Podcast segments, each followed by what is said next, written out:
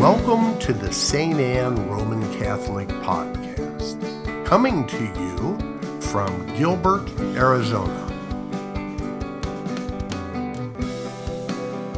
We pray that God will bless your time as you listen.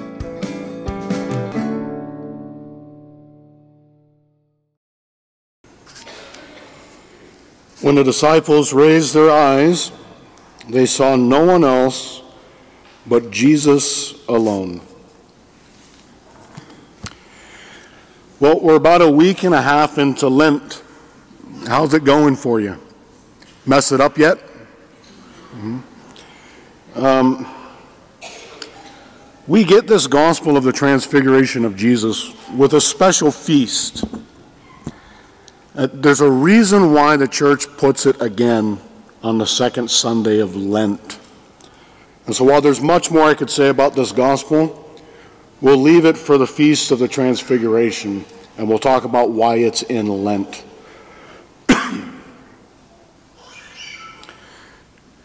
Jesus has announced to his disciples that he's to be handed over to the chief priests and the scribes and to be crucified and died.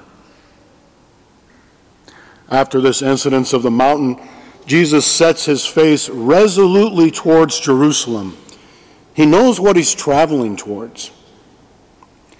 His disciples are going to see him arrested, judged, betrayed, scourged, crowned with thorns, crucified, and his body laid in a tomb.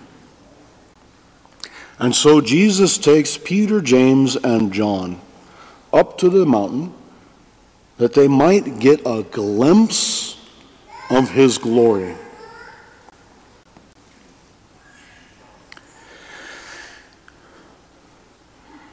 The destination ultimately for us is to share in the glory of God on the last day with the resurrection in his presence forever. But there is no road that leads to that share in glory that does not pass through a passion, a suffering. We are uh, Christians, little Christs, little anointed ones. And we are anointed for this very purpose to suffer in the world. The basic shape of Christian life is cruciform in imitation of Him. And you cannot escape it. Remember that Jesus tells you, take up your cross. How often? Daily. And follow me. So the church puts this reading on a second Sunday of Lent uh, to remind you, uh, I think, of at least a couple things in the spiritual life. One, sometimes if if it's been a while since we've done spiritual disciplines, if we've been apart from the Lord, haven't really been walking the path of faith, there's a kind of uh, dullness, a complacency, a weakness that sets in and we don't even recognize it uh, because our consciences aren't fully alive. And the enemy, when we're in that place, more or less leaves us alone. So then you start something like the season of Lent, and you set out with a good intention to intensify your prayer, to do spiritual practices of fasting and reparation for sin and the weird thing that happens is your life gets worse than it was before. You can't hold on to your temper. You find yourself being drawn into uh, gossip. I gave up drinking soda for Lent. I generally have about a Coca Cola a day. And that first Sunday of Lent, it, you know, it's only, it's only three days of Lent. I was parched. I walk into a convenience store and see the soda machine and think to myself, I should give up something else. Right? You think this small thing that I'm doing, of course, I'll have the strength to do it and everything will be okay. And then you find out just how weak you are. Nothing ever sounded so good as a bacon sandwich on a Friday in Lent.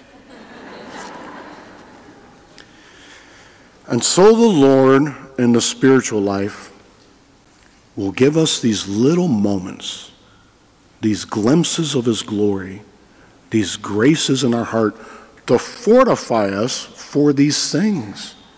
So that in the darkness, in the difficulties, in the discovering of our weaknesses, we don't just give them up and give in to the world or the enemy. That we know towards what we are journeying. The path that we're on, it, it might be uncomfortable, it might stink. But there's something on the end of it that's worth going through it for. When I was a, a little boy, uh, we didn't just have uh, Friday fish fries during Lent. We would have Wednesday soup days. And the whole church would come, and they would serve the most awful vegetable soup you've ever eaten in your life, and uh, some bread with no butter. It was horrible. And I always remember thinking to myself, I can't wait until Lent is over. I don't want to deal with this. I want the indulgence, the abundance, the full flavor. Well, what happens when you eat ice cream every day? When everything is rich and fat? You don't even really enjoy it anymore it loses something of its specialness. I hope you have had moments in prayer. I hope you have encountered the crucified and risen Lord. If you don't know what I'm talking about, it's an experience that's something like this. In that moment, I know there is a God. Not with my intellect, not with a set of proofs that I can demonstrate to you it's a different kind of knowing. I know there is a God, and I know He is love, and I know He loves me. And then, poof, it's gone. Why does God give us those glimpses? Not just for Lent, but for the whole of the Christian life. This is the path that we're on. We are in the darkness of the world, the desert of the world. The whole Christian path in this life is undergoing the cross. And so we're given these little graces and glimpses to get us through it. You should store those moments deep in your heart because there will be dark days and troubles and difficulties and you need to be able to cast your gaze upon them and remember why you're in the midst of the struggle. And so too for Lent. Even if you've already messed it up, even if you really don't like it and you just hope that it would be over, there's a purpose for it. You and I are not made for glimpses this is what we sometimes do in prayer. We have an emotional experience or a spiritual phenomenon. And what do we want to do? We want to stay right there. It is good that we are here. Let us build three tents and never move from this spot.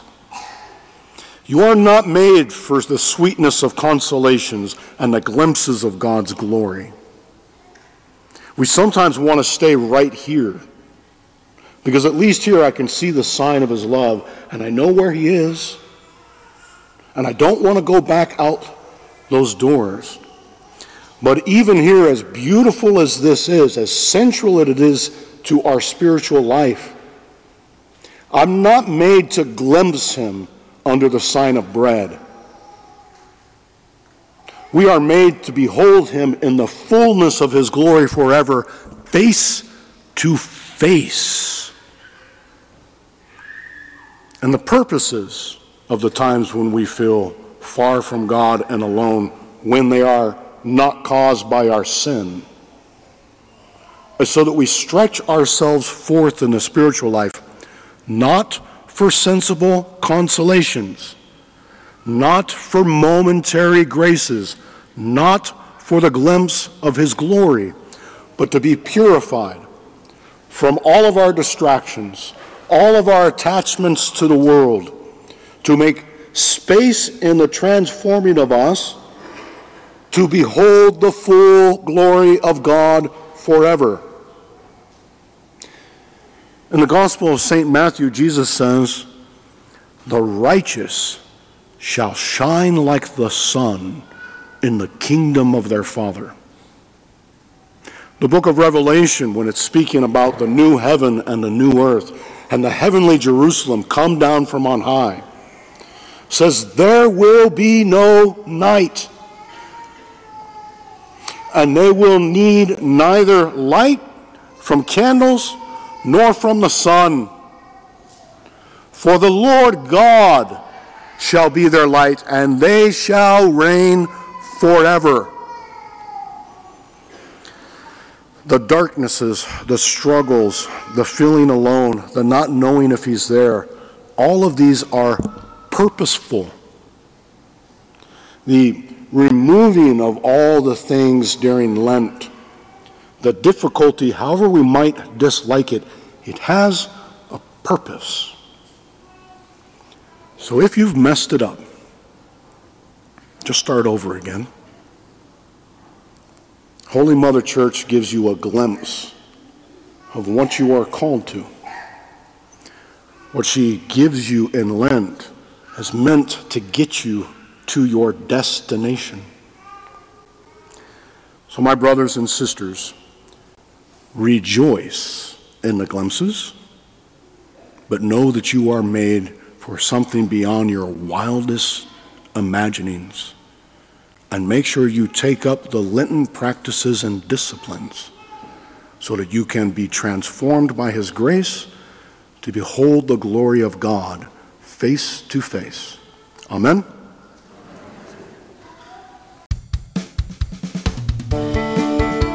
Thank you for listening to the St. Anne Roman Catholic Podcast. For additional podcasts and media, visit us on the web at www.stanneaz.org. Again, that's